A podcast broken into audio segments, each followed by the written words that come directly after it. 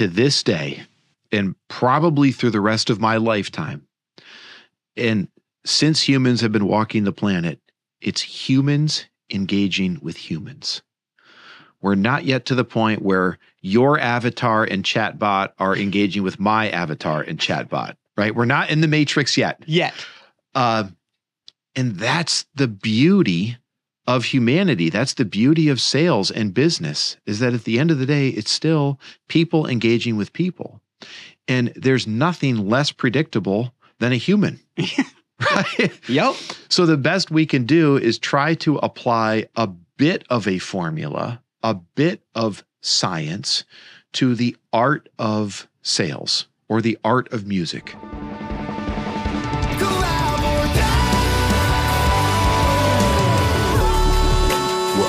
Collaborating at all times with the universe. All right, let's just roll with it. Let's see what we'll- happens, we'll man. go, yeah. We're going uh We're going Hollywood. instead of going stereo, we're going mono. Do you remember? Uh, you're probably too young to remember when boom boxes and stuff had the stereo or mono switch. Yeah, and so what's funny is I remember that switch, and I remember it sounding worse on mono and not understanding why. And so then, you know, we're talking that uh, that's when I'm a kid when I remember like the little slider knobs that like Right. switch it between the 2 Mm-hmm. Uh, I remember, uh, or recently I discovered that, that when you're mixing and mastering music, they they actually they tell you to mix in both modes so that you can make sure that in the mono area of things they weren't mixing for for mono. Usually they were mixing for stereo, and so there's a lot of space in between there that gets lost if you don't have uh if you're not listening to the mix in that mode too. Yeah. And so they they found that like certain frequencies it's better to put them in the middle so that they kind of like sweep outward. So like your bass tones and like the things that kind of give body to things they'll put there.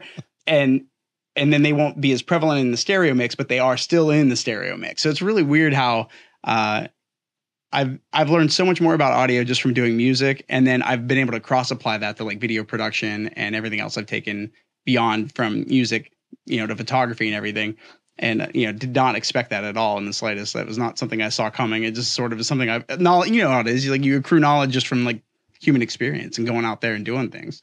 That's how we accrue experience by doing, right? Yeah, certainly. exactly. Well So- said. Ben Lawrence, I finally got you on the podcast. you were in the office for a while, and then uh, then you moved. So you're, I don't see you in anywhere near as frequently. As I'm used to. in, I'm out. Yeah, it's uh I've been traveling a lot, which is a going? blessing. What have you been doing? Name it. Uh, Have been doing like seminars and stuff like that? Traveling? Yeah, or? yeah, traveling, going to client sites, um, doing speaking engagements, coaching sessions, uh, going out on sales meetings with companies that just need help in the field. So So, you just kind of audit all them? of it. Do you like go along and actually like help them nail the sale, or do you go out there? Is that, that would be kind of difficult because I feel like you'd have to know like the ins and outs of whatever it is they're selling. But you know that is what you do, so I guess that that's not like an on. It's not a tall ask for you. Well, for example, last week I went out with a sales rep who works for a technology company. He's responsible for all of their sales within certain industry verticals. Anyway, he'd been, and, and here's the fascinating thing, Johnny, and this is the, the world of sales. This young man, and I call him young because he's under 50, so he's younger than I, right? Uh, he'd been in this line of work driving sales for this company for the last 10 years. 10 years. And he's doing a pretty good job. Over that 10 year span, how many times has a professional coach gone out in the field with him to see how he actually engages with customers? Yeah, and audits like his sort of you know what essentially is the customer's user experience with his company's sales. Right. And how many times in the last decade do you think that's happened? Oh, probably never. Exactly. you get hired for Never. a position, they very seldom, and that's like the consulting world is getting large because of that, right? Because you've got the ability to take on people that are, if you, you know, you see a lot of times people that come from like a Fortune 500 company higher up, they'll leave, and then that's what they start doing is just consulting. So like, why would I? I can make whatever I want to make and help, um, you know, hundreds of other companies every year instead of being in one location, hitting this salary, only focusing on the same thing every day. You strike me as the kind of person who enjoys the the benefit that comes from things kind of coming at you at all angles and in different ways and having to sort of like decipher what's going to make that work. You got the energy for it at least, so I feel like that's what I observe about your your pattern or style of sort of sales. You're It's- not conventional. I don't know if It's discovered that. unconventional. uh, I think we all enjoy variety, or many Yeah. of us do. It's a spice of life. Um, but for me, it's variety within the confines of what I call the sales arena. Yeah, I'm just got passionate controlled about parameters. sales. Yeah, right. That's what I really enjoy is those go no go decisions that customers have to make, and the degree to which a salesperson can guide their customer to making the best decision for the customer. Right. And but within just that little niche, right? Go no go decisions that customers have to make and how we as salespeople guide them there. That little niche is infinite yeah. because every human is different. Every selling scenario is different. Every offering, price point, Product. value prop. yeah, it's all so it's an infinite yet tiny niche, but one that is desperate to be optimized. I feel like you subscribe to the notion that there is no one size fits all philosophy when it comes to sales. Like we just had, a, I had a group of artists on recently, and that was the thing that we talked about was, uh, and seeing these parallels is kind of the whole point of the podcast is to sort of like draw these lines between like you would never connect a sales guru to maybe like bands and how they would choose to market or write their music or whatever. And and so to see that there's like uh, a lot of artists are like, hey, I like the way his voice sounds. How do I make my effects chain sound just like that? And people will be like, oh, just get this preset and you'll slap it on and that'll help you get there. But that almost never works because there's so many variables. There's like, what kind of cable are you using? What's the microphone you're using? Did you EQ things the right way? Did you compress or limit or do all these things in the mixing side of things that can kind of actually make something like that work in the first place? So you see how this like lack of fundamentals in each niche little specific way can affect everything else down the line. Like your mm-hmm. end result's going to be different every time. So the fact that you kind of have addressed that, it's like, yeah, you know, you, there is no one size fits all approach to sales. You know, you really have to take in mind certain things, right? There's certain things that stay the same, right? They're like uh like through lines that will always be very mm-hmm. similar, mm-hmm. but the mode and the means of getting there is almost always going to be different because of all those other variables that are involved. Gosh. Well, when you describe it that way, it, it makes it sound so hard. but that's what makes you so good at it i think because you do take this like very unconventional approach like hmm. like heart of the wolf is specifically tailored around like you know the upside down secret it kind of implies that like you would not expect this to be the way that it is and that already kind of invites the idea that yeah like because sales has been pushed in a very conventional cookie cutter templated kind of way and you put it out there and then what you lose in all the disconnect between reading between the lines and what actually is taking place along the way it's like you're you're not really getting the full picture in that thing so you can't really ever apply all of that in the same way. So you having this unconventional approach is probably I, i'm sure it is really difficult for some people. Like obviously it's difficult right? If you're able to sell a book and reach you know the amazon bestsellers and do everything you've been doing it's like there's probably a good reason for that because people are like you said they're looking for a way to get around like okay what we're doing is not working. So but you know very product or fact that you know 10 years into somebody's career he finally is having somebody come in and audit his sort of like total sales experience that he's presenting to the customer is proof that people are looking for something different and and and not even just different but they want like the truth. They want like real clarity. And and the truth is the part that's hard about sales, I would say, because you you think it's one thing and you kind of get emotionally invested in it sometimes, right? Like you're like, this is just the way I've been doing it. How many times you run into somebody who's like, I've been selling this for 10 years or 15 years. Like I don't need this or that, or you know, that can be that can be the attitude. And sometimes if you're in a safe spot, you know, yeah, that works. Like you can keep doing that.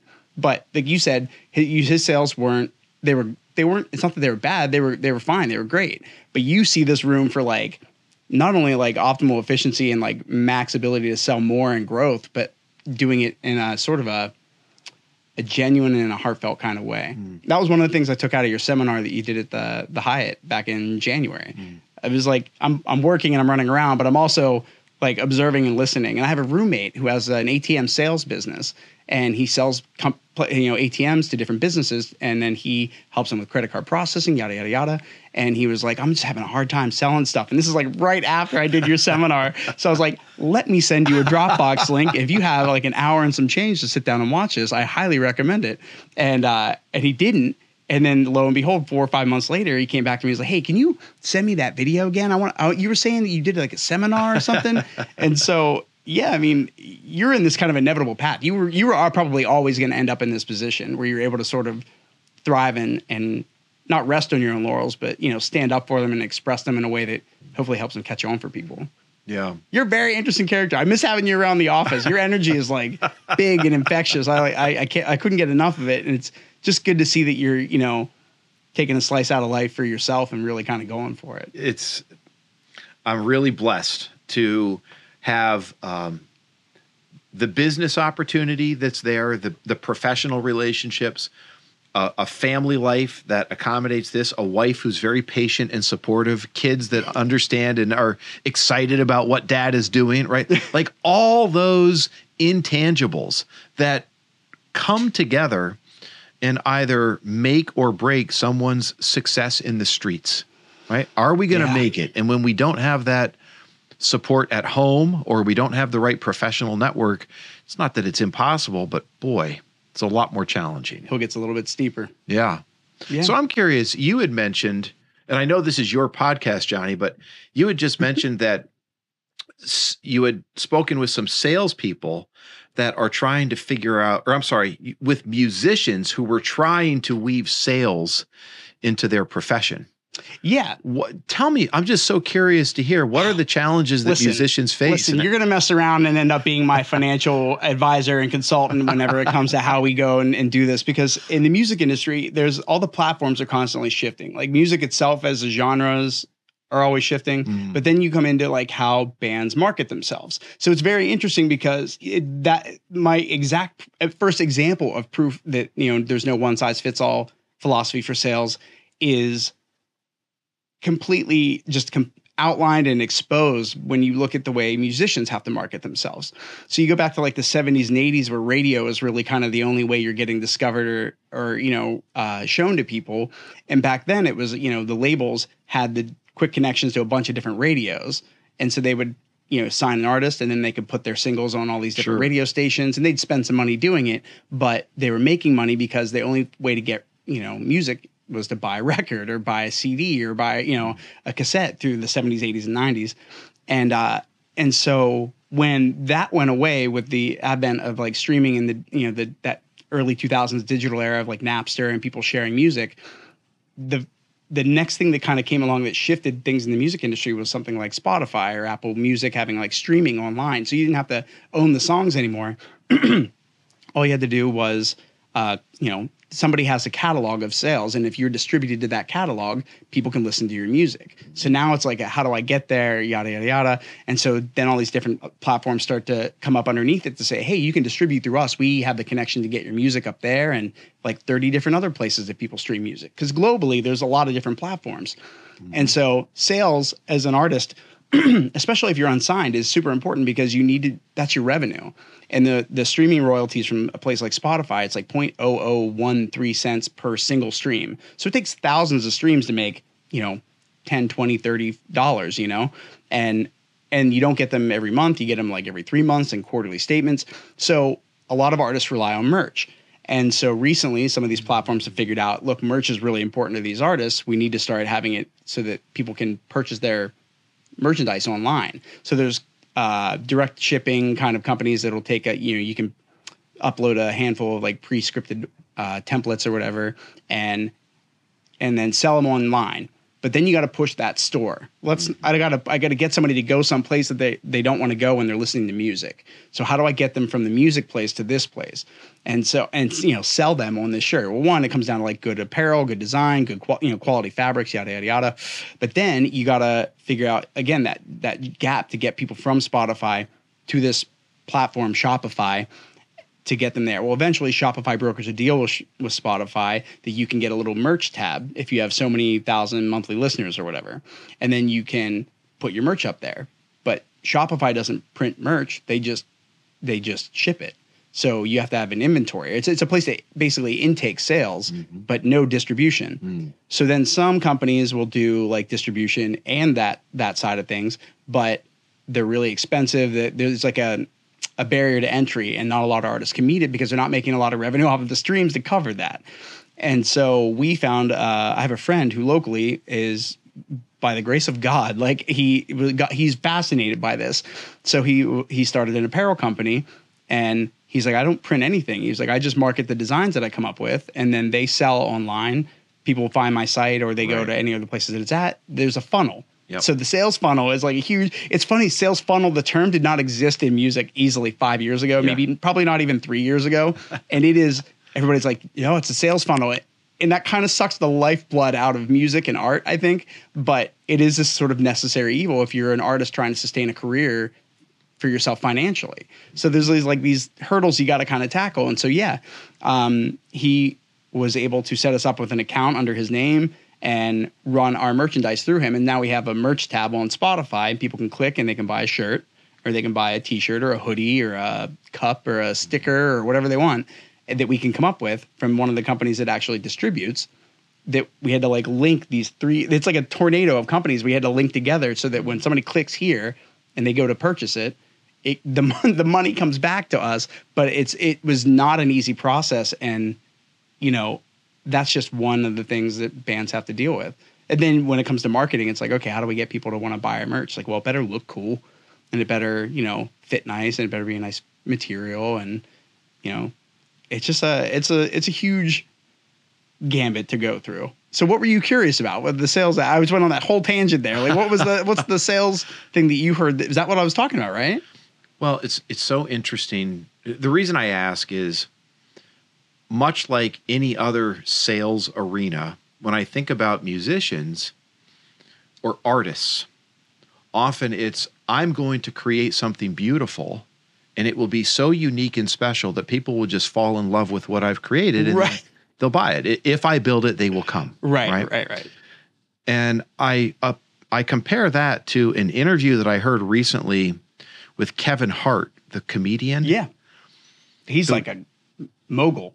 Yes. And the way that he built his business was so unconventional for an artist, but brilliant in his approach. And it's a way that, my goodness, if all of us in sales followed his model over the course of our careers, we'd retire in half the time with 10 times more money.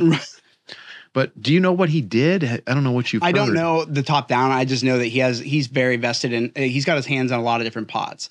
I see him as an executive producer on some shows that I watch, which is like another good angle where like, yeah, I'll invest in this to get a return on the streaming down the line. Mm-hmm. He just diversified. I feel like. he diversified, but here's what Kevin Hart did Break it down for me. originally. And this is something I think every artist, every sales professional can appreciate is when Kevin went and did a show, a comedy show, he'd walk into a club, do next to his next on the stage, he would have a little book. And he would ask anybody who attended the show that night that enjoyed the show to please just share their email address Yeah, he email list gathered. he email list gathered from day one. Yeah. And he's been doing it ever since. And he has constantly maintained a direct line of communication, first through newsletters, then email, then he got their phone numbers and he started to text and tweet. But over time, that list has grown to millions and millions of people that have a direct connection to Kevin. So Kevin Hart understood that the customer wasn't only the comedy club that booked him or the television network that hired him to do a special, it was the end user. Yeah, the people that are enjoying the experience. And now, when he's hired on, part of the reason he's often selected, according to the interview I heard, is because these media executives know that if Kevin's in their program, he's going to promote it through his own direct channels, and they're going to get way more engagement as a result of Kevin's network Yeah. than they're going to get through their own network of customers. yeah. So my question to you as a mu- as, as a musician and every other salesperson that's at working trade shows or they're on stage in their own way, Yeah. uh, where's your email list? Yeah, right. And and for some reason, it is like a part of the echelon of important things that all artists should have. They're like a lot of people recommend it because it does give you that direct access to that person. The the other problem, I guess, is unlike in those situations. This is one of the things that would make this, I would say, maybe slightly different. Is that we're also reliant on the content that we create being surrounded around like our brand and our identity. And then we have to have it not just the email list would be one angle of something we should definitely also always have. Like that is true. But then there's also this social media side of things. And that's where I feel like a lot of companies come from the email side first. And then social media is just like foreign territory to them. They just, it's, it's like, dystopia in their brain when it comes Yeah. to figuring out how they're going to like attack their social media and most of them have no clue so they're relying on creatives to help them figure out how to fit their brand into this visual space of you know Instagram and TikTok and and everything. So yeah we have no email list and uh, other than I would say on YouTube when we have subscribers you you've got access to their YouTube where people are spending time on their phones and you're catching them in a different way. It's not the same as maybe emailing somebody. So it's a it's just a different avenue but in the perfect world I would think you would say yeah the email list also plus that plus all the other angles of everything else you have to have. And that's the plight of the artist is figuring out like when you don't have a lot of resources how do you make sure you cover all your bases? I think what, what he, kevin did that was smart is that he started at day one and he just let it accrue. If you can figure out a way to index that or even create an app for artists to index that there's probably money to be made in that where artists could you know at their merch table if you like the show and you're picking up a shirt feel free to enter here. We, you know if you enter your email they'll do like the the gimmies to get you to sign up with your email where it's like yeah we'll take uh 10% off your order. It's five bucks off whatever t-shirt you want if you sign up with your email. And then you have direct access to it. I guess the artists are by nature usually neurotic and so they're afraid that they're going to be bothering people. A lot of artists have imposter syndrome. Yes. so their their big hurdle is we all do. Yeah, Sure. for sure. And, and so when you feel like, ah, why would they ever want to? Ah, they wouldn't want to get an email from me. I think that's it's like an emotional hurdle that they have, and not like a, a business minded, smart thinking uh, directive that they know they should follow. So it's funny if you if you think of it like the way you described it, I'm like. I am an idiot for not having an email list. But when I think about it from my end, I'm like, yeah, I'm not bothering a lot of people. And it's like, yeah, you got to bother these people with your art because if they've given it to you, they've shown you that they're they they like what you do and if you could have faith in what what they like and that they have you know good taste and to some degree they might find you to be a tastemaker maybe you should collect their email and stay in touch with them. So okay you've convinced me. Today is the day june 20th 2023 i'm going to start an email list for a lot of my projects. If there's one takeaway, Johnny, that I hope your listeners have for this entire episode, it's that they find the courage to ask. Yeah Ask for their contact information. Ask for their permission to stay in touch. yeah I am sure that every time Kevin Hart got up on that stage as a rookie comedian, where half the people weren't even listening to him and he might not have even gotten any laughs, but to have the courage to just say, folks, thanks for coming out. I would love to stay in touch with you. I'd be honored if you shared your email address so that I can keep you updated on things moving forward. That takes guts. I know it's easy to sit here and say, "Oh, right, we'll just start an email list." It's there is so much courage that's baked into that ask, yeah but you have earned the right to do it. And every other artist that's ever had the courage to get up on stage or publish something online or paint a picture and put it in a show or you have the courage. That took a lot more courage than the courage it takes to ask. But it's just a different type of courage to make the ask. Yeah. Uh, I mean, I feel like uh, actually a Rick Rubin quote. Uh, a lot of artists suffer from that. I don't feel like I'm successful kind of mentality, and so when you feel like that, you feel that can actually inhibit things down the line, like and create some sort of like executive dysfunction when it comes to actually making decisions or executing on anything in the first place. And so uh, there's this Rick Rubin quote. I'm totally butchering it, but the, the to paraphrase, it's the second you release your art, you're you are a success. Like that, you've done the thing. When you've put it out there, that is the success. Everything else is tertiary. That's what comes after. But the success is getting your art completed to your satisfaction, battling your imposter syndrome and all the other hurdles you have, and then actually releasing it and getting it out there. And so that I'm in this very like perspective based era of my life where when I can hear a unique perspective that I'm not against challenging my own beliefs, I guess. And I think that that's like a fundamentally important aspect to maintain as an individual, regardless of sales or music or whatever you're in, And by doing that, it's a, it's been helping me sort of absorb this a little bit more. And so that's you know the side benefit to having this podcast is I'm I'm having a lot of people that are really talented come in and share like their lived experience. And there's you know when somebody explains it to you in a way where they're emphatic and genuine about it, you're like, oh okay, all right, no, he's right. like I feel that he's right, and uh, I don't know. It's it's just one of those things where like I I, I feel like artists don't get a fair shake because they're they're not the business minded individuals they need to be, and so that's the the curve we're going through.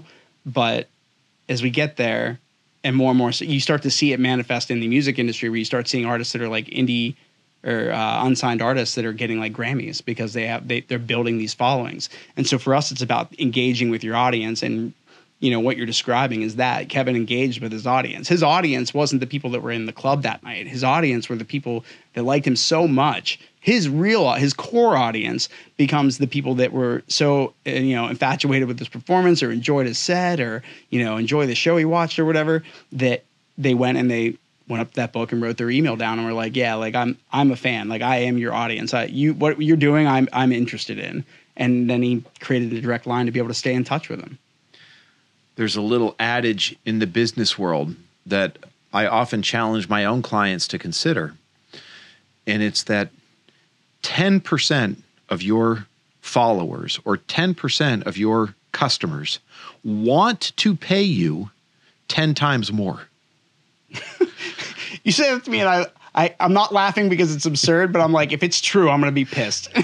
it's absolutely true. 10% of that audience that went and saw Kevin Hart, 10% of the people who buy my book, 10% of the people who watch your videos on YouTube, they want to engage with you and spend 10 times more with you than they are today. Yeah. The question is, what are we offering them? Yeah, and they and the value proposition that you have to sort of offer as an artist, I think, is your art. And we, as artists, feel, and not because we're we're right or wrong, but we just are inclined to feel like that should be enough. Like that's your, if you knew how much blood, sweat, and tears went into this, and a, out of a group of maybe five musicians in a band together, if you're a solo artist, it's all on you.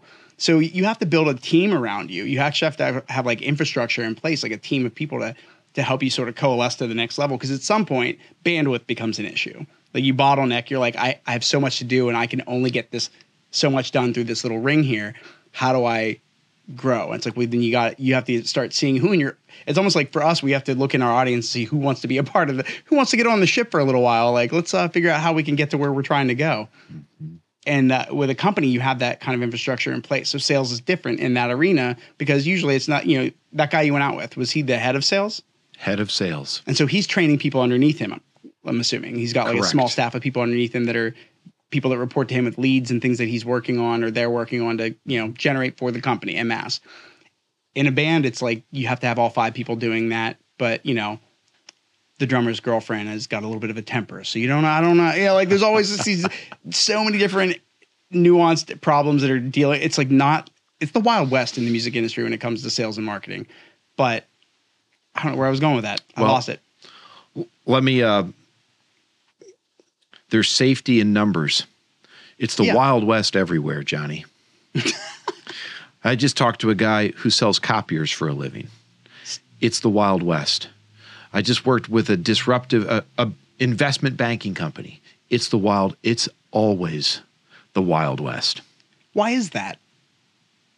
Why do you think that is? Because it does feel like that, and I'm sure everybody feels like that in their particular industry, right? You're like, oh, anything goes out here. You're like, oh, Mm-hmm. Mm-hmm. What is it? What is it about each industry that kind of does that? I guess because it does. I do feel like that's commonplace. Everybody feels like that. That guy who's selling copiers feels like he's in a competitive Wild West market. I'm thinking like, who's copying anything? Like we all have cell phones in our hands and we can, you know, but there's still that audience of people. It to this day, and probably through the rest of my lifetime, and since humans have been walking the planet, it's humans engaging with humans. We're not yet to the point where your avatar and chatbot are engaging with my avatar and chatbot, right? We're not in the matrix yet. Yet. Uh, and that's the beauty of humanity. That's the beauty of sales and business is that at the end of the day, it's still people engaging with people. And there's nothing less predictable than a human. right? Yep. So the best we can do is try to apply a bit of a formula, a bit of science to the art of sales or the art of music. I love that you just called it the art of sales because when I watch what you do when you're speaking at seminars or I we I know I I, I shot videos for the the book to release mm-hmm. and just sort of observing you over the last few it's been a few years which is actually kind of Yeah. wild to think about. That is definitely something that I look at you and I see it is an art. I think there's an art to a lot of different things, but there's to see you, I see you as a sales artist. And so that's very different than what you think of when you see the guy who knocks on your door and is trying to sell vacuum cleaners, like that, you know, uh, nostalgic evergreen image that we have from like the 60s and 70s for some reason. Uh, what do you think it is about your philosophy and approach to sales that sort of separates you from the crowd? Because it's not like you're you're you're you probably touch on a lot of common ground that other salespeople are familiar with, right? But there's something about the means and the way you go about integrating it to them. So it has to come from like a your philosophical standpoint on sales as like a as an art. So like what is it about your your version of that art that differentiates you from the people that are, you know, you know, door to door. I at one point I was so broke I was doing Cutco, vector marketing, I was doing knife sales. Fantastic. I'm so glad I got the experience. what a joke in hindsight. But you know, experience, you learn from it, right? So, and it was a very brief stint. So it's not like I was in it for 10 years or anything, selling Tupperware or anything like that. But that there's something different about your approach. And I guess I kind of like to hear you distill it because I feel like that's a, an avenue that a lot of people don't think that they need to change about, you know, themselves, either internally, whether it's a company or as a as a person. Well, you're kind. Thank you. there are a lot of people that I have just been really fortunate to have in my life that have served as guides for me. In, in fact, Greg Woodman, who I believe has been on Just had Your on podcast. last week. Yeah. Okay. So guys like Greg Woodman or my own dad, my parents, uh, John Rogers uh, from the Dale Carnegie organization, even the Dale Carnegie books, Dan Miller, Don Miller. There are all of these thought leaders, some that I've known personally, others I've never met or talked to or might even be dead, but I've read their books. So it's if if anything, I what I find with people who have been successful in any asset of life or facet of life is that they have been good and inquisitive listeners. When someone comes along that you think might have an approach that you would like to have yourself or that you want to embody, it's just taking a moment to step back and say, okay, I'm going to learn everything I can from this person, which is eh, to your credit. That's what this podcast is, at least in part. It's Oh, an yeah. opportunity for Johnny Yeah. to engage with thought leaders and absorb. yeah. And to whatever extent I've been able to do that, sometimes by intent, sometimes by luck, I've there's a lot of people in my life that have been able to guide me. And I was probably um insecure enough in my own abilities that I was desperate to learn and listen. It starts from somewhere, right? You're right. I, I didn't have the confidence that I already had it figured out. I still don't. Yeah, isn't, isn't that the bitch of it? Like I feel like you when you feel like you're like you're obviously super successful. You've managed like multi-million dollar deals from several companies. Like that's it's like old hat to you. And you can still look at yourself and be like, "Mm, I don't know I've got it down yet. It's like, at what point do we feel like we figured something out? Yeah. Uh, and I would imagine it would come down to the the point where you write a book about it, right? I, I guess so. That was a leap. I remember Yeah. we're heading into the Yeah. end of 2022 and we're filming some videos like, hey, let's film this video. This is the pre-release, like pre-order the book Mhm. video. And then we're like, hey, you know what? Just for shits and giggles, let's just say you're Amazon's bestseller, like right after it comes out. Like, what, why don't we why don't we just record that video now so we have it? Wouldn't it be funny if we had it? We could put it out same day. And we did it, and then it actually happened. So I was like, yeah, this It manifested, It manifested, my daughter yeah. says. Yes. yeah. Is she how old is your daughter? I have three. Oh wow. Yeah. Uh, 21, 19, and 16. Yeah, they seem like they're in the use the manifest destiny phrasing of, of life. But isn't it isn't it kind of funny that they're kind of pulling from the experience they're getting from dad and from you know your your upbringing of them and then their exposure to like the things that that, that interest them in life they're pulling together that there is sort of something to this like you got to believe that you can do it and really believe it like not bullshit self belief not like not Right. fake it till you make it kind of scenario but like you have to actually feel the investment that you have in yourself and your growth and your career and your art or whatever to get to where you want to go and so to the degree that that requires you to you know manifest destiny uh yeah that's what you did i feel like we we did a little bit of manifesting. Well, thank you, at the end of Johnny. We manifested the Amazon bestseller, and we nailed and boom, it just happened. yeah yeah that's all we had to do was manifest Yeah. it and there wasn't even that much Yeah. work that went into it behind that yeah but you were you were that was kind of a timid place it felt like you were in a place where you're like you were on high you were like uh, you were batting on all cylinders because you were you were excited but obviously nervous and Yeah. there's a lot of uh you know it's, it's your first book so it's like how's this going to do like what what all right what's this new foray i'm about to jump down into and uh, i mean it was a fun experience to watch because like it almost kind of inspired me to maybe write a book someday I see one on a future shelf right in this studio. Yeah, and and your local Goodwill for thirty five cents. Uh, but I, yeah, I- just remember being like, it felt it was it was electric in here for a few weeks because it was like everybody was like, uh, it's getting ready, it's gonna, it's getting ready to happen, we're getting ready to do it. Chris was like frantically like sifting through things, changing this logo, shifting this, and doing all these things, and uh, and in that madhouse, it's like I feel like that's what's going on in my brain whenever I'm creating music or whenever I'm coming up with an idea for a podcast or whenever I'm you know shooting video or conceptualizing uh, a, short film I want to do or or something like that. I your your book has been going really really well. Have you had people reach out to you since it dropped, like that you knew personally that have read it, that you were like, hey, this this thing is actually fire. Like, how did you? Where did this come from? This is like this has been inside you the whole time. It's been um, humbling to receive as much feedback as I have, especially from the people who really shaped me in writing it in the first place, good and bad. Right. Um, Yeah. it- I think the reason I wrote it and what has been so helpful in the feedback is oh, after 30 years of just beating the streets and being a sales guy, I began to discover that I was making the same mistakes over and over again. And I saw other people making the same mistakes that I had when I was starting. And I'm thinking, I could be selling yellow pages or technology or software or contractor services.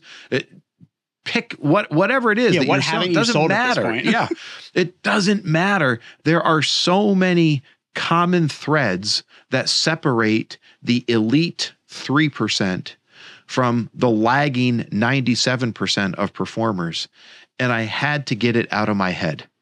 Yeah, you said a stat that I it screamed at me at the seminar, and I can't remember. Like, it was like what percentage of your X percentage of your sales is coming from only like like it's like over fifty percent of your sales is coming from like only ten percent of your workforce or something like that. Oh yeah, And I couldn't, I can't remember what that exact stat was, but I mm-hmm. remember being like thinking that a small group of people, like if if one in like 10 are the people that are really selling 50% of your company, then what, it's like, what are these other nine doing? Could they be doing better? Is there something they could be learning from if they weren't compartmentalized or like, so I, you, Yeah. the, the book is Heart of the Wolf, the upside down secret to manifesting destiny, Uh, close enough. Yes, to becoming a kick-ass salesman and, or to being a kick-ass salesman. Is it be, becoming or being?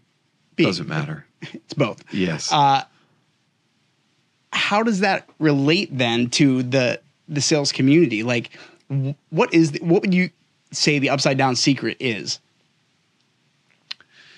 in as few words as possible. It's not about you.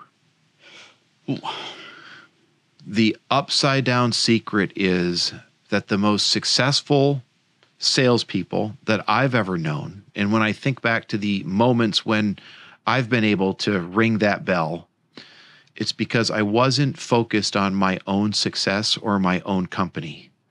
I was all in on helping that customer drive the most success that they could and asking myself day in, day out, how can I enable their success? Now, to be clear, not in a Mother Teresa way, not in a I'm going to just give you all my money and work for free kind Right. of way. In a way that says, if Johnny, if you're my customer, I am all in on driving success for you. And I know that there's value in doing that. So if I can help you become a platinum selling artist, guess what? We're both going to win. Yeah. But I, when I was convinced that I could help Johnny become a platinum selling artist better than anybody else could, and that I had a track to get there that I knew if Johnny and I combined forces, we're going to win, then I was going to get that sale Yeah. every time. And so, and same goes for the other people I know that have long term, sustained success and fulfillment in their selling career. And uh, so you're saying like in a way where like even if they're already kind of successful, like you still think you can like help them grow. Like that last sentence. Repeat that last sentence for me. The people I know who have success, I'd say in an outward way. Where are they on the sales rankings? Right, right, Are you number one in your company? or- Right. but it's not just that kind of success, it's true fulfillment in what you're doing. And what I mean by that is, I do know some sales professionals who are atop the leaderboard and they're miserable Yeah. because they've gotten there, but often at the expense of their customers, as opposed to through the success of their customers. And if there's a, a mistake that I see leaders make in business all the time, it's when they put their head on their pillow at night or when they really start to think about their business, the question they ask is, how can I be more successful? How can my company be more successful? Instead of asking ourselves as leaders, how can I make my customers more successful? How can I make them more money? How can I help my customers reach their goals? That's the that's the switch.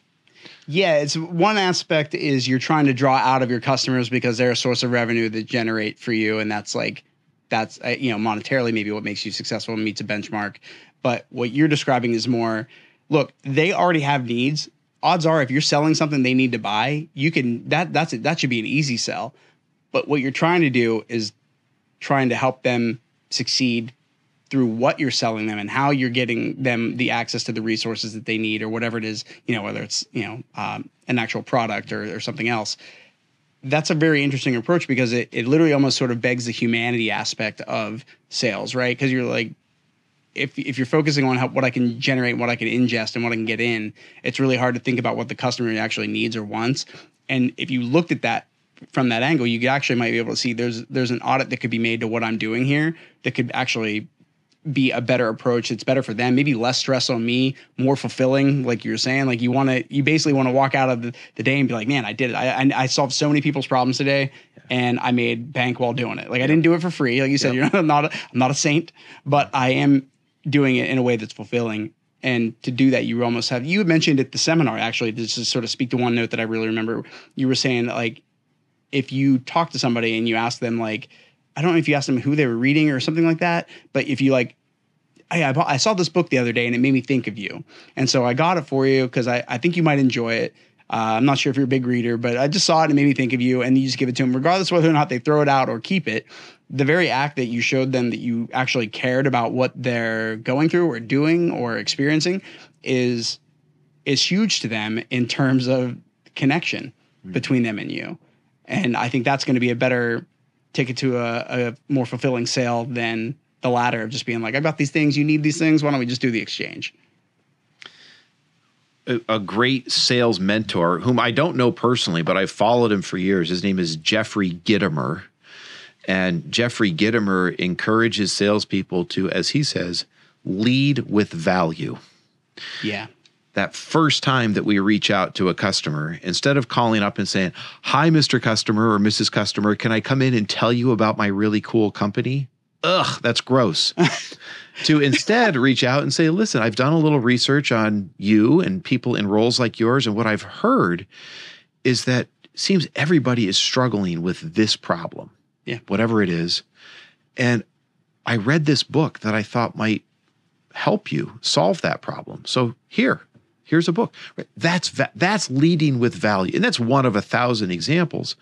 But when we can lead with value and put ourselves in the customer's shoes and really think about what their challenges are and how can we help them, it opens up so many doors that otherwise are just slammed shut before Yeah. we even knock on them.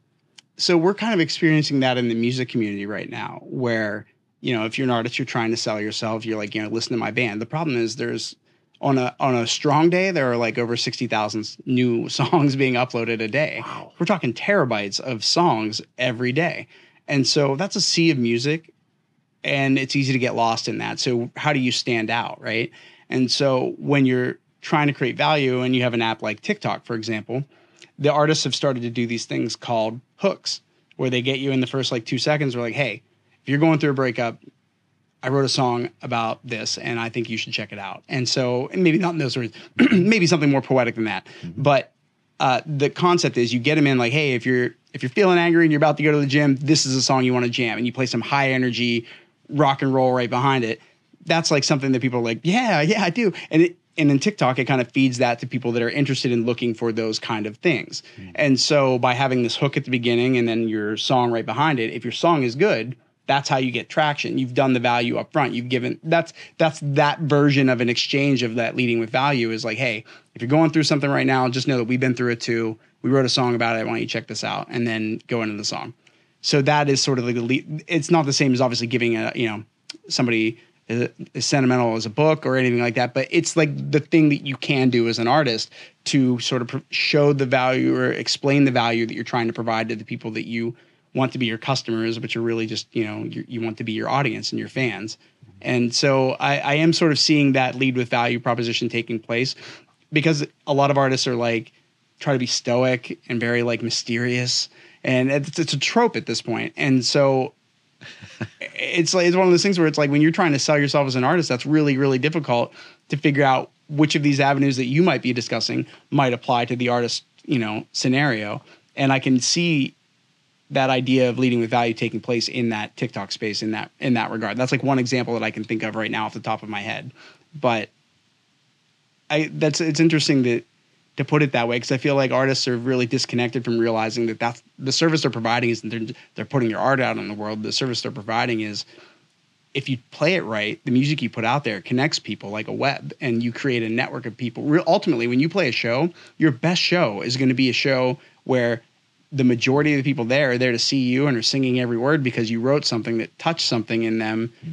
Music is kind of different, right? It's a it's more ethereal almost when in the way we kind of approach uh, digesting and absorbing and, and paying for it. But it is still sort of like a it gets almost treated like a commodity all the same because it is. You know, it's like music streaming is a, platforms are a thing. So I, it's funny to see the parallels between the sale, you know, your sales world and, and mine because that's what we're doing. We're ultimately just trying to sell ourselves. If we want to be successful, we need to do that. Yeah. And so, what role do you think then collaboration really has in in this world for you then? Because with sales, you you do kind of you're going out on this company and they're auditing your sales approach. Are, are you auditing theirs? Mm-hmm. What do you do after you? So okay, so take me back to the story. This guy's been doing it for ten years, and you're out there watching his, you know, his his, you're watching his show, and you're like, okay, all right. So I digested some things. What were some things that you noticed that you were like, hey, uh, we got to tweak some things. you, you might want to tweak some things. It's not like this. What you're doing is not working. Clearly, it is. You've got a track record, but I see a lot of room for improvement. How do you show somebody like that the the lead with value proposition to kind of help them adjust? I heard something really interesting recently, Johnny, about millennials. now, different generation, right? Not mine, uh, but that the millennial generation, a lot of these folks have grown up always earning the participation trophy in Yeah, life, yeah, yeah. right? Yep. You're the best. You're great. You're going to be fine. Aren't you special? Aren't you wonderful?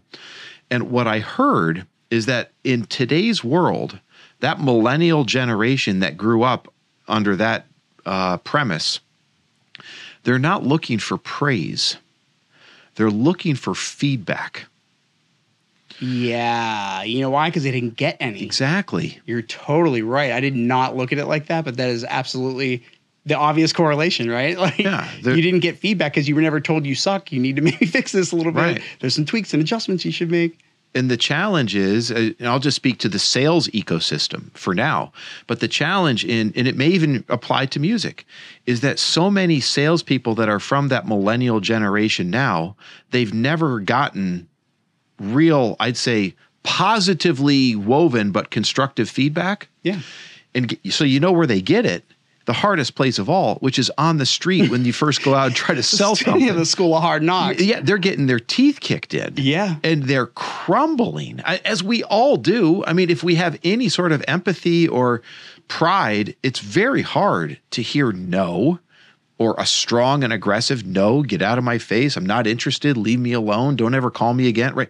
Those things are very hard. Even more so when we're not accustomed to ever having heard them before or being challenged Right, in that right, way. right.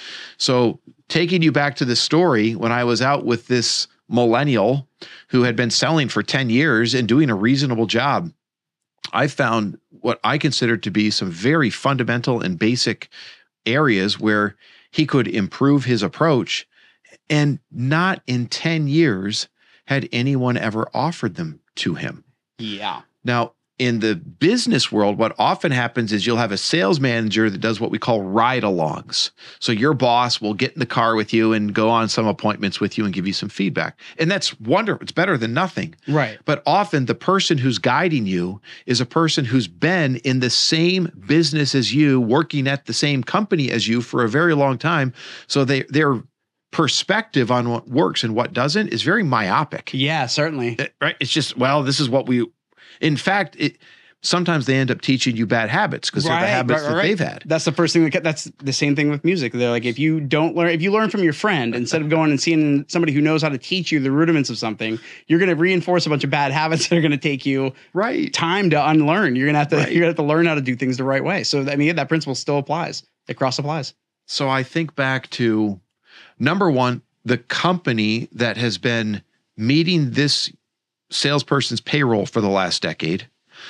How much have they paid and how much have they invested in a salesperson that on a scale of one to 10 was probably executing at a six? How much more success could the company have earned if he had been e- executing at a nine? Yeah. And then from the customer perspective, how many customers said no that should have said yes and could have gotten so much more value and moved their business ahead if only they'd better understood the value that this man and his company represented in the first place. Yeah. Like it, there are so many missed opportunities that just drive me bananas. Yeah, I believe it. I'm seeing it. Uh, yes, right. But that's and that's the rub. Well, there's a skills gap, right? Like you've got this generation of like upper tiersmen. The, the other problem would Yes. be you've got this upper echelon of salespeople that have been in the industry for 30, 40 years that are going to retire. Yep. And those positions were not always very um, audit savvy and that, you know, you weren't able to really kind of get in there or have them really top down, them explaining their style. But like you said, if they've been at the same company for 30 or 40 years, they've got a really myopic perspective on what's going to work for their company and and not something that's going to be progressive enough to kind of keep up with the way that people are digesting things and the way that sales is changing. So uh and I'm seeing that a lot in these industry videos that I've been doing for KCF is that you know, you've got some guy who's been a millwright at the facility for like 40 years, he leaves and it's like after he's gone, there's no who's filling that skill. Now like what? now you've got this younger Yes. generation coming in and you're like, how do we how do we get them in integrated in a way where they know what they're doing and, and also can adapt and learn and uh, speaking from the millennial generation, I, I did not get the particip- the participation trophy uh, phenomenon. I re- I don't know how I escaped it, but I remember in third grade we did a field day and everybody was out and everybody wanted to get ribbons and there was only first, second, and third. All And right. I busted my ass to get third and I was just happy to get there. but I was like, you know what? Like I felt bad. You'd see kids crying at the end of the day because they didn't get one. And so I, that was a visceral, like, probably I'm unlocking some core childhood trauma right now. but in that experience, I, I remember there was another field day where I didn't get one and I was, I was the, the heartbroken one. And that was good for me because I was like, well, you know, like he is really fat. Ben is really fast. Like, you know, I can't, he's got these lines cut in the side of his head. And I think that gives him aerodynamics and That's right. speed. So, Yep. uh, but yeah, so I, I don't know. I just feel like it's interesting to think that people don't see that from inside the company, right? Like you would, you would imagine, well, I guess they are, right? If the, if the new awakening of salespeople in the, you know, the art of sales world is starting to, you know, coalesce and open up and, and get a little bit enlightened, they're going to see like, Hey, some people have tips, tricks, nuances, a, a different philosophy, just something that is going to be able to help us shift something. I guess if you look at your reports long enough, you're like, we're being stagnant. Like, what's the value of Ben Lawrence coming in and talking to their company if he can get that six to a nine and he's been at a six for like 10 years? Mm. Well, your value of getting him up to a nine has now increased his value. But what's that make you worth? Because you just basically overnight are able to kind of implement some new practices that'll help him get there do you feel that you get a lot of pushback from people that are like, is it hard whenever I, I would imagine that it's hard for somebody who's been doing something for 10 years to be told, Hey, I'm here. like, did he hire you to come in and audit him because he was looking for like personal self-reflection and please help elevate me? Or is it like No. his company was like, right. Yeah. So in the context where the, you know, the CEO or the COO is like, Hey, we got this guy coming in. We're just gonna we're just gonna do a little revamping around here. You know, no, nobody's losing their job. We just want we just want to see what we can uh do to collaborate and get some things elevated here do you get received well from the sales manager perspective whenever you're like, all right, well, here's some things that I noticed. well, there are two pieces to your question. Yeah. Right. And it's really how do we how do we engage an organization in a coaching program that's really going to elevate their salespeople? The first mistake that I see a lot of companies make is that when they think about sharpening the skills of their sales team or elevating the team's performance, the first thing they want to do is they want to take a guy like me who is a professional coach in that arena and they want to stick me with the losers. And I, I, I Do don't you mean to offend anybody, but or it, it- and I say this with respect. It- and this is a message to sales leaders forget the losers. And I say that because if you have someone who on a scale of one to 10 is a three, and if if I can if I or anybody else comes in and performs an absolute miracle and we double their abilities, double, they've gone from a three to a six. Whoop de doo yeah, it, that's nothing. But give me someone who is already, or maybe just naturally, give me someone who's already a nine. And we can take that person that's a nine and we can sharpen them to a 9.5 or a 9.7. You know from music. What's the difference between someone who's a nine and someone who's a 9.9? yeah. I mean, it, it is observable. It's that time. It's The uh, devil's in the details. You'll notice a cleaner, cleaner guitar player who's. I'm sure- sound clean. I, I went to I live in State College, Pennsylvania. I went to a concert a couple years ago. It was called the Rock the 80s concert. And there was a guy playing electric guitar at that Rock the 80s concert, local guy. He was out of his mind amazing. He was so good. I couldn't believe it. I'm sure he was an, at least a 9 on that 9 to 10 scale. Right. Eddie Van Halen was a 9.9. So let's look at Eddie Van Halen's sales right. and his revenue stream versus the guy in state college who's a not. And that's what I'm saying is in the world of sales, it's all about taking the people who have a natural inclination and turning them from minor league baseball players into true major league superstars.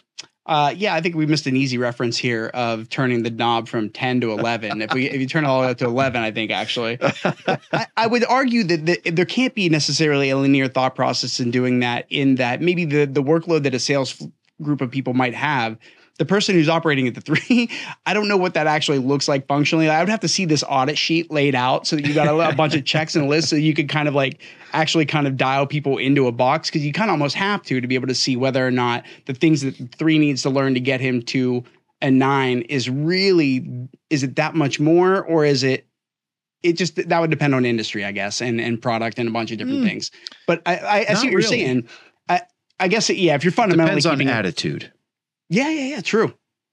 Who's the person that is always on time, eager to learn, asks good questions, cares about the company, cares about their customers, that's a nine. Yeah, that's somebody versus the guy who's like, oh, we're at this meeting again, and Mhm. they got this guy coming in today. He's like, he's already complaining about the situation that's taken place before he's even gotten in and met you. Like you're this some ethereal creature that's gonna pop in and just ruin his day. And you pop in, it's probably twice as grating to them that you show up and you're like all smiles and like energetic. They're like, oh great, now this happy son of a bitch is here.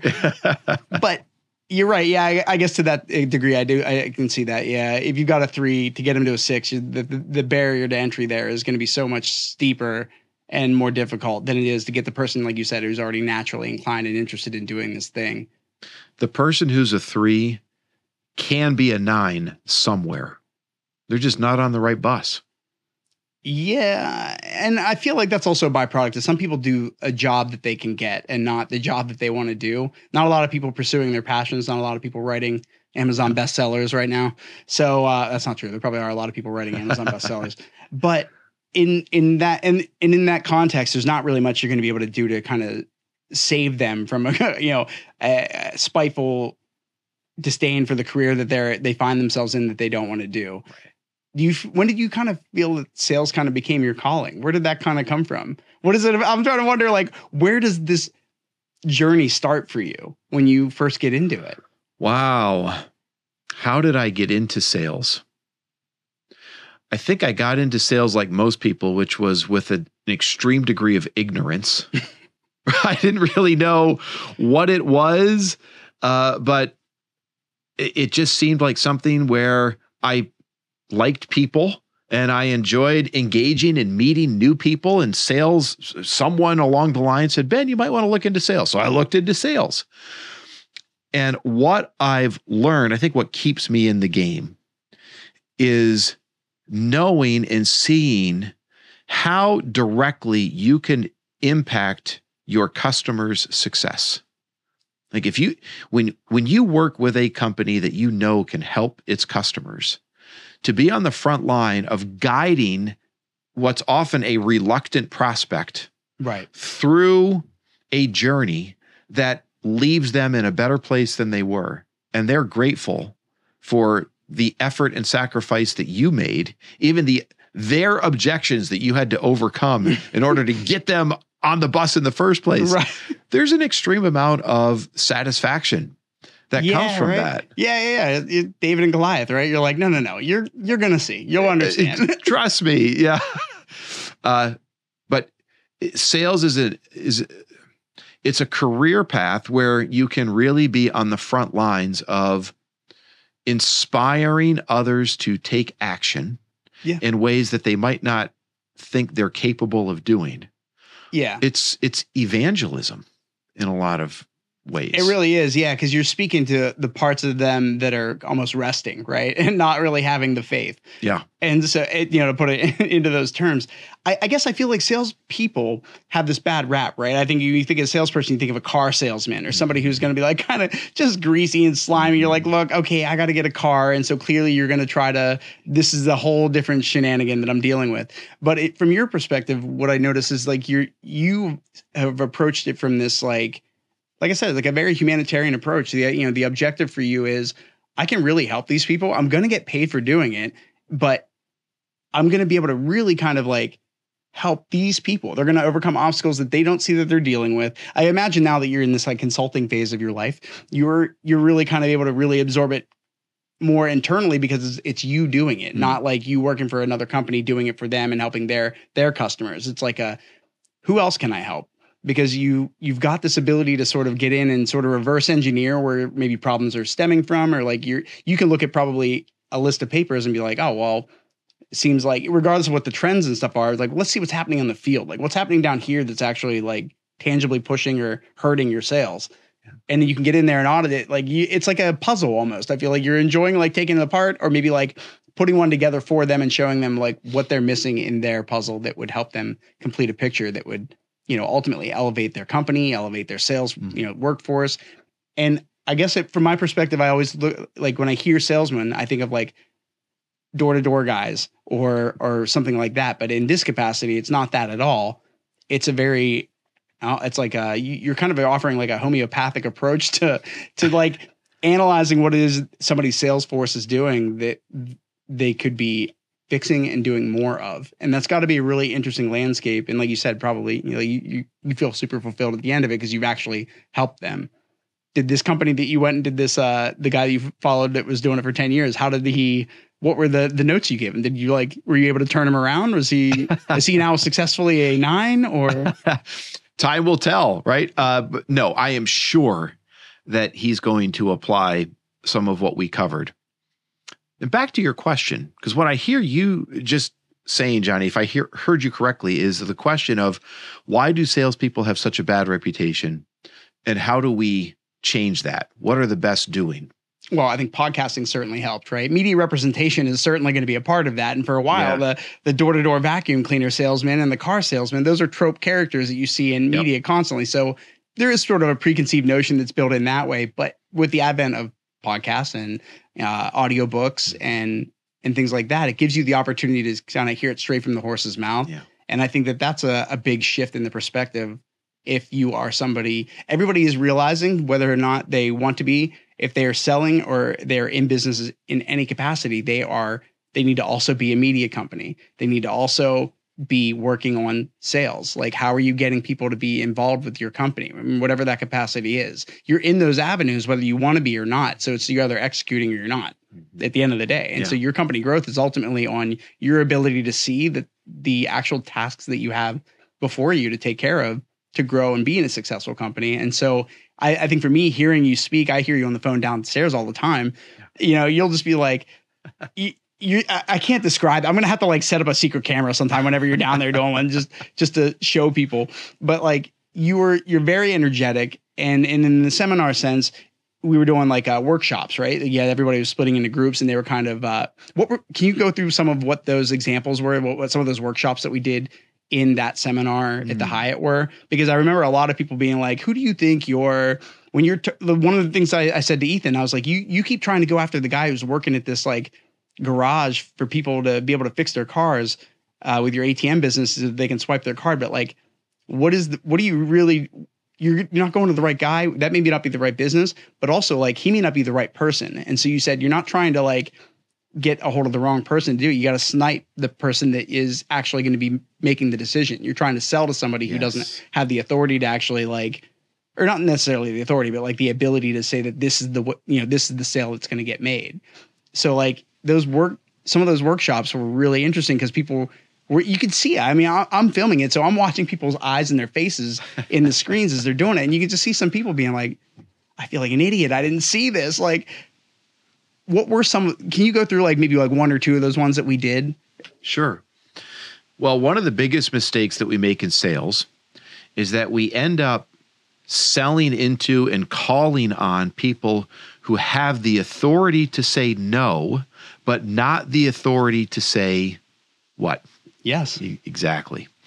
They don't have the authority to say yes. So, your friend that is trying to sell ATM machines into gas stations, Right. as an example, Nail salons. nail salons. I often what eh, he may walk in and ask to speak with the manager right. or the department lead or whoever he's trying to t- or the person who runs the f- cash registers. He, he's looking for someone to talk to. My guess is your friend may be calling on someone who has the authority to say no, not the authority to say yes. Your friend probably should be asking for the owner and and accept no one less. Well, to lend credence to this Yeah. story, I he sold to one of the bars downtown, uh, and he was like, I went to the owner because I, I actually one of the things that I Ah. to- I actually told this this specific one is the one that I had told to him. I was like, just watch the video. I was like, you'll, you trust me, you'll take stuff out of it, and. th- I gave him that one, and he came. He, he's. Uh, it's funny because we don't. We're both always moving, and we're, so we're never home together. Like we, Right. he's my boy, but we're never together in the same place except for maybe sometimes at night. And uh, he was like, "Hey, so uh, I took that advice that you said, and I went to the owner of that bar, and I asked him if they could sit down and have a talk with him about, you know, what I could do for them for their ATM and and in their business, and he made the sale. So like last weekend, his- Fantastic. His, dad came over and uh, brought like his truck to help him load the ATM that they were taking down to that place and setting up. And I was like, "That's awesome." So whether you know it or not, you're you're. it's funny to think your reach impacting me now has impacted like a third party person. He's, you know, one degree of separation, you know, away from you and still taking to heart lessons that you you're out there teaching. So and it wasn't one I would have learned if I hadn't filmed that seminar. So I'm really grateful that I did.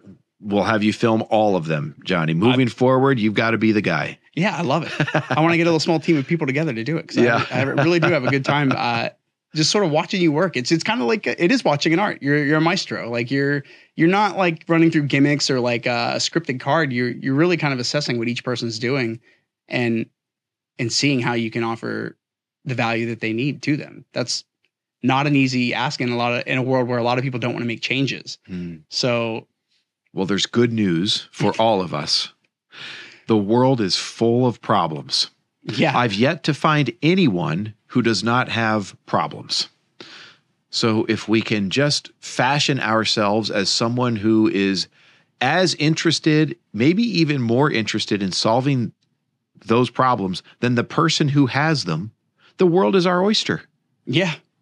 It's hard when you don't look at it like that because you're not going to, you won't take the approach. And the approach has to be almost that mindset Yeah. because it opens the doors. Yeah. thinking about this in you referenced walking onto a car lot and the bad reputation of car salespeople it can even be the same thing with bicycles can i tell you a little story Yeah, about hear so just this past weekend i think uh, i really like to ride bikes right so i'm into bi- bicycling and all that anyway this past weekend i walked into a bike shop I was looking to see if we were still charging your headlamp over here. Oh yeah, right. uh, I I walked into a bike shop and I saw a bike that looked really pretty, and it was in my size. so I walked over and I was just kind of ogling at this bike, and the shop, one of the guys in the shop walked over and he said, "Oh, you like that bike?" I said, "Boy, I I think I do like that bike." so he pulls it off the shelf, puts it right in front of me. It, now it's like we're gazing at this wonderful piece of art. And he immediately goes into a pitch about the bike. This bike was designed by the greatest engineers in California, and it has these shock systems on it. And the shifting is the most, it's the latest technology in shifting. And this thing uh, absorbs 80% more shock than the previous version. Blah, blah, blah, blah, blah. Right, right, right. Rattling Now, the facts. To his credit, he's excited about the bike. right. The mistake was he was not excited about me. M- meaning he didn't ask me one question. Well, what kind what kind of riding do you like to do? Or what kind of bike do you have now? Or what prompted your interest in this bike? Why Right. might you be in the market for one?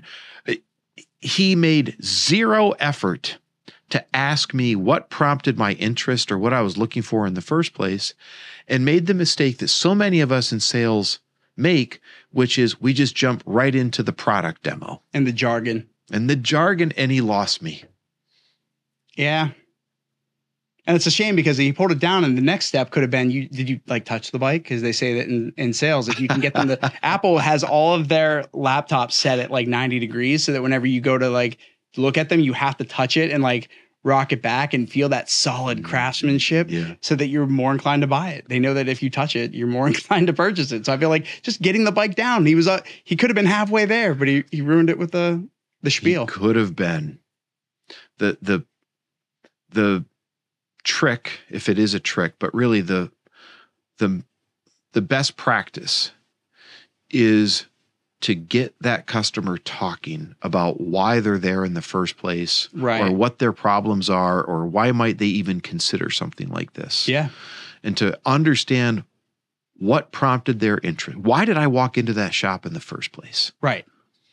And build from there Is it funny to you to notice that you can probably not be in almost any sales position and not be critiquing and auditing the experience that you're getting from the, you know the customer side of things. You do so much to help the the top down approach, but to be like the at the consumer end of things, I, I liken that to like when I go to a show or when I go and I see a movie or I'm you know somebody showing me their photographs. The first thing I'm doing is like, all right, this is the lighting. All right, this is probably what the lens was right like I, you just go into assessment and analyze mode and you're like i can't i almost don't know if i can enjoy movies anymore Yep. without being like oh that was a sloppy cut Yep.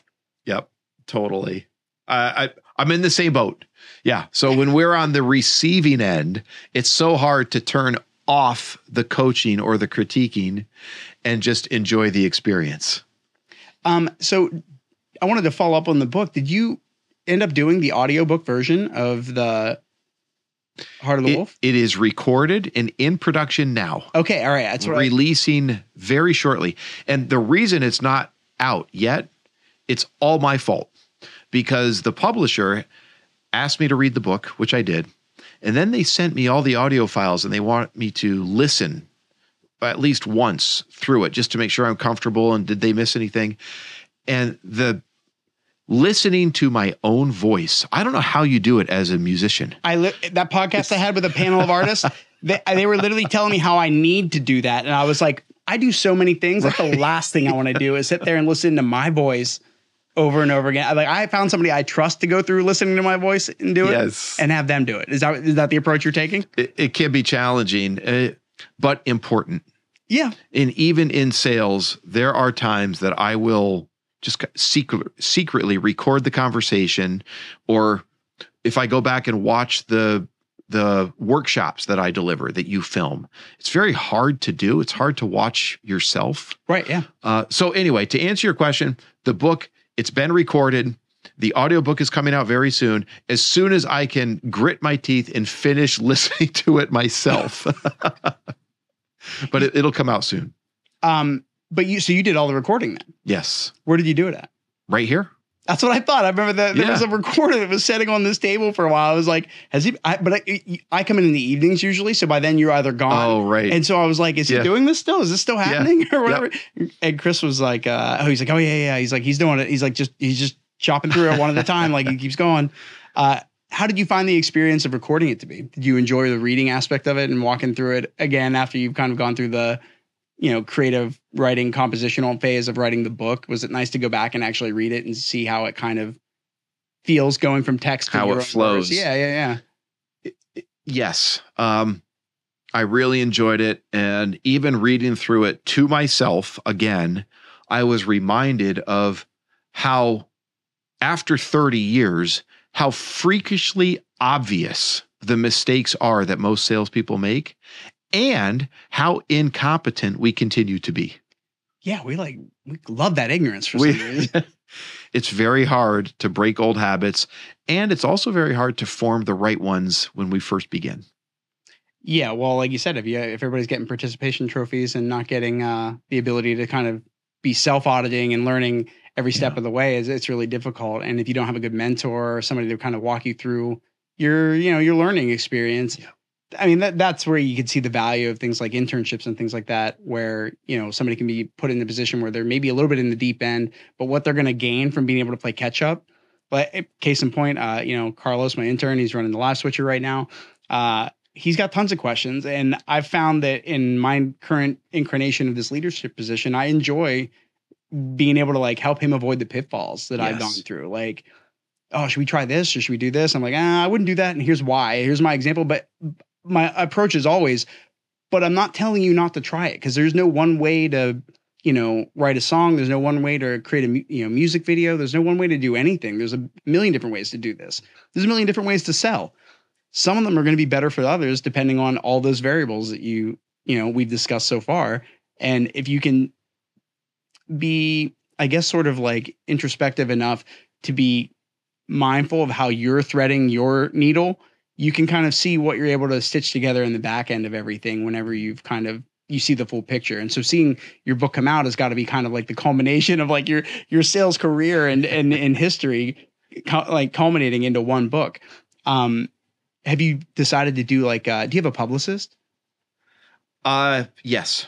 have you been doing it have you out doing any like book tours or like doing a Yep, circuit of yep, podcasts we're and doing stuff we're doing some of that. Um, although speaking openly, the book itself and I guess the network of folks that have already read it and the degree to which they've endorsed and shared with others, we're already to the point that we we're barely capable to bring on anyone else. oh um, really For from a client perspective, Yeah. we're we're very fortunate. So now we're facing that next phase of growth. that's awesome Uh, but yeah, I mean, the, the book itself has become the publicist, yeah and I feel very fortunate in that regard. I think it's a, a context that really travels well via word of mouth, especially when it's your word of mouth, right? Like you, nobody knows it as well as you do. Yeah. And I think to the degree that I I saw a bunch of people in a room in a conference center, you know, listening to the seminar that we did in January, it was really easy to see that. I mean, people were coming up to you afterwards and like, mm-hmm. like not. It, it's not to like you know blow smoke, but like they were really grateful. They were like, I can't wait to take this back to my sales team. Like this was super helpful. And to get that many people in one room and have every one of them walk out of there being like, it's not like anybody went in there and and didn't walk out with anything. They all came Right. out with something that they're tangibly taking home. And maybe it'll take going to one or two more seminars before they cement other aspects of things that you discussed. But I think I'm I'm a big believer in being in the presence of other people that are in the creative realm for me, or in your case, the sales realm, that are, you know, ahead of the curve with what they do. Iron sharpens iron in that regard, and so it's really nice to see that you kind of go out there and like you're. I mean, it's magnetic the way you. I, I want to say you're performing, but you're not. You're literally just like expelling this knowledge to them, and they're like, you can tell. it you said earlier in the very beginning of the podcast, you said they're hungry for it. Like they they want to adopt better practices and and grow and succeed. And it's really easy to do that when you've got somebody that can kind of matter of factly break it down like you do. Yeah. Well, thank you. It's I've seen a big shift in sales over the last I'd say 10 years where in a lot of organizations sales has become a data tracking exercise. In today's world we have uh Salesforce, like CRMs or customer databases, and SalesLoft, and uh, different types of data driven electronic tracking methods Yeah. to follow a sales cycle. Yeah. And that's all well and good. I, I don't have anything against it. The problem is we have replaced the human to human selling experience and the investment and effort that business used to put into sharp iron iron sharpens iron that businesses used to put into growing their people they're now investing those dollars into growing the data systems that evaluate sales performance Yeah. and I think it's a mistake. Yes. I really do, Johnny. If we're not continuing to develop that frontline millennial or it, could, it doesn't matter their age, if we're not continuing to develop the internal skills and beliefs and conviction of the person that's repping on the street, we're nowhere. Yeah. I, I can definitely see it. It feels it's almost like disingenuous to the person that they're selling to, also, because they kind of there's like a disconnect between that sort of value that you're bringing. Still, it's like, oh, I can direct target somebody who has all these meets all these criteria Right. online by looking at their analytics and marketing specifically to them. The problem is when you get out there and you turn around and you have maybe like a customer experience that's not positive and they want to reach customer support and they're reaching into the company to kind of complain about something you have another group of people in the customer service or the sales side of things mm-hmm. that are meant to kind of handle some of those intake calls that like they don't have the opportunity to explain things before somebody purchases something Yeah. and so there's there's all kinds of disconnects that happen there so it's like the data being data driven is not bad it just can't be the entire part of the picture like you're you're missing half of the picture if you're missing the human element because the human element's what's going to ensure that the people that are purchasing which are also humans by the way because they're Yeah. the only people purchasing things uh, is you're you're losing that connection that they can have just to kind of hold it all together Right. Yeah. Do you feel like we'll get away from that? I feel like there's got to be equilibrium at some point, right? Because Yeah. sooner or later we're going to figure this out. Like if you're if this book comes out now and AI is already the thing that AI is right now, there just seems to be like this pendulum swing that keeps taking place, and I think that's probably ongoing in life. But there's got to be this period of time of equilibrium where we figure out the human element is like the necessary element to have in there. It's always going to be both. Yeah. We need the data and the analytics, and we need the humans that can perform and engage heart to heart with our wolf hearts, as we describe in the book. So uh, I know we're just you have a call coming up here in about six minutes, so we got to get you off of here. But before we end the podcast, I just wanted to say, like, where can people find the book? Like, where where is it located? What can people look forward to? Yeah. Well, thank you. Uh, they can find it on Amazon. It's available there, prime shipping. You'll have it by the weekend easily. uh, so you can get it on Amazon. For anything beyond that, our website is leadthesalespack.com. leadthesalespack.com. And from that website, you can buy the book, you can contact me directly, you can connect with our team and schedule webinars or workshops or coaching sessions or whatever is necessary to help your sales machine reach its next level. At some point, I'm going to have to have you come in here. We're going to sit down and we're going to talk about how I could integrate your brilliant brain into the music industry. Because I feel like if I can just get you to conquer that real quick, it could, we can get that platinum record on the wall. Um, well, Ben, I wanted to thank you for coming on. Uh, the book is called Heart of the Wolf The Upside Down Secret to Being a Kick Ass Salesperson. Um, it's everywhere on Amazon. Thanks for coming on, man. I really appreciate it. I know you're so busy, Thank and you, I, I almost felt bad asking you to come on, but like you said, you have to ask. You have to ask and it's really an honor. Equally i am so impressed with the degree of enthusiasm and professionalism that you bring. It's you are this unique mix of like rock star musician guy with ar- tats on his arms right? And you can thrive in a business setting and engage with people that may not have those same artistic propensities. So it's a it's a very special skill set. So I will take you up on that offer to earn you that platinum record. All right. Now, what I'm not sure yet is whether we're going to do it with you as the musician or you as the guide to other musicians. uh, content with either. I feel like uh, both are totally possible, and I'm open to the experience of just going down that rabbit hole. To be honest with you, yeah, um, I appreciate you saying that. I, I feel like uh, when I started getting tattoos, I remember the stigma was, "Oh, if you have tattoos, you're never going to get a job if you have them below your elbow." And uh, when I did it, I was like, I kind of want to break that stigma. Like, I'm a pretty well spoken person, pretty intelligent, emotionally intelligent, socially intelligent. Like, I just want to break that stigma because it's such a small part of who I am, like the tattoos on my arm. And if anything, it's another version of artistic expression. So I appreciate you acknowledging that and uh, that validation. Didn't didn't know I needed that, but uh, I'm gonna that's gonna be a real pick me up today. yeah, I think it's it's easy to see where. I'm, I'm I am really excited to do these kind of things. I'm excited. I, I was really excited to speak to you today because I just know the energy that you bring to a room when you step into it. So, like I said, thank you so much for coming on. You you're we're gonna have to have you on again. I look I'm looking forward to having more of these in the future. We'll have uh, the music industry discussion one in uh in like a couple months. We actually we have a single that's gonna be coming out in October that we're doing. I can't really talk about. I'll talk about it off air. Uh, we'll talk about it later. But yeah, I could I could definitely use picking your brain on that one, and and I'm looking for something really unconventional. And I have a pretty cool team of people that are some really heavy hitters. So we, I bet we could do some damage with the right um, philosophy and approach for how we handle getting ourselves out there. And I feel like you might you might be an integral part to that. You may have been in. I, th- there's always a reason, right? Like you meet people for a reason. That's right. Well, thank you, Johnny. Thank you, Carlos. Yep. Thank you, Carlos. and He's my thank Jamie you in the chair. to everyone who made the time to invest and listen in our conversation today. We appreciate it. Yeah.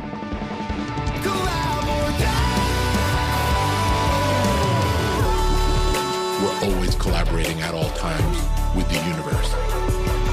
That is a wrap on another episode of the Collab or Die podcast. I hope you enjoyed listening to it as much as I enjoyed making this episode for you. And now it's time for our favorite part of the show the part where I beg you to please hit that like button, subscribe, and turn on those notifications so you never miss an episode. And don't be shy. Give us a shout out on social media at Die podcast on all the cool platforms to share your thoughts, your feedback, and your love. Until next time, Collab or Die, baby.